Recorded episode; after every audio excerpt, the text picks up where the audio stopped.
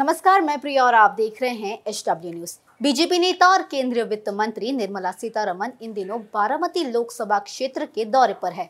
सीतारमन इस निर्वाचन क्षेत्र में केंद्र सरकार द्वारा लागू विभिन्न योजनाओं की स्थिति जानने की कोशिश करेंगी। इसी पुष्टिभूमि में उन्होंने सासवड़ में भाजपा के बूथ अध्यक्ष के साथ बैठक की, लेकिन बैठक के बाद सीतारमन थोड़ी भड़की हुई दिखाई दी, क्योंकि पार्टी कार्यकर्ता ने उनके साथ तस्वीर लेने का आग्रह किया। जिसका एक वीडियो भी सोशल मीडिया पर वायरल हो रहा है। इस वीडियो में हम आपको घटनाक्रम की पूरी जानकारी देंगे, लेकिन उसके पहले अगर आप हमें यूट्यूब पर देख रहे हैं तो हमारे चैनल को सब्सक्राइब करें।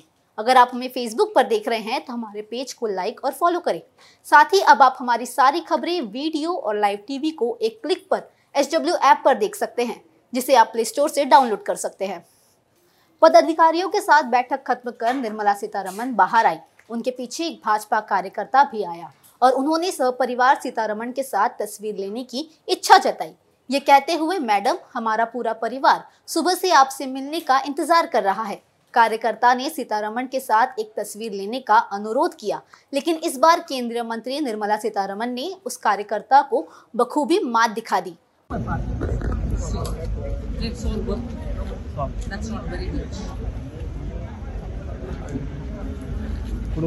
इस घटना के बाद एक कार्यकर्ता ने मीडिया से बात करते हुए कहा कि हम अपने पिता के समय से भाजपा के लिए काम कर रहे हैं। इसलिए हमने फ़ोटो खिंचवाने की इच्छा जताई ताकि हमारे पास वो तस्वीर याद बनकर रह जाए। दरअसल केंद्रीय वित्त मंत्री निर्मला सीतारमन ने गुरुवार को बारामती लोकसभा क्षेत्र का दौरा शुरू कर दिया है। केंद्रीय वित्त मंत्री निर्मला सीतारमन ने गुरुवार को राकंपा अध्यक्ष शरद पवार और सांसद सुप्रिया सुले के गढ़ में आगामी लोकसभा चुनाव की तरह तूरी बजाते हुए अपील की कि बारामती लोकसभा क्षेत्र को लेकर केंद्र की ओर से कोई समझौता नहीं किया जाएगा। इसलिए भारतीय जनता पार्टी के कार्यकर्ता अभी से ही चुनाव का काम शुरू कर दे।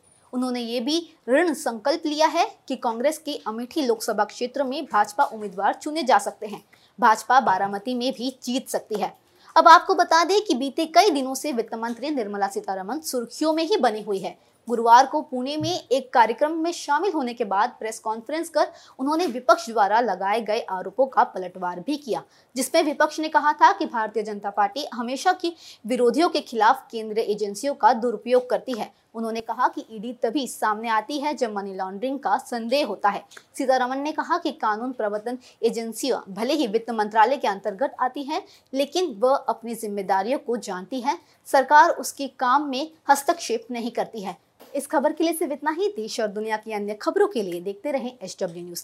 साथ ही अब आपको ये भी बता दें कि अब आप हमारी सारी खबरें एच डब्ल्यू ऐप पर देख सकते हैं, जो कि आप प्ले स्टोर से डाउनलोड कर सकते हैं। धन्यवाद। अब खबरें पाइए सबसे पहले। हमारे मोबाइल न्यूज़ एप्लीकेशन पर। एंड्रॉइड या आईओएस प्लेटफॉर्म पर जाइए एच डब्ल्यू न्यूज़ नेटवर्क को सर्च कीजिए, डाउनलोड कीजिए और अपनी सुविधानुसार भाषा का चयन कीजिए। खबरों की भीड़ में अपने काम की खबर पाते रहिए।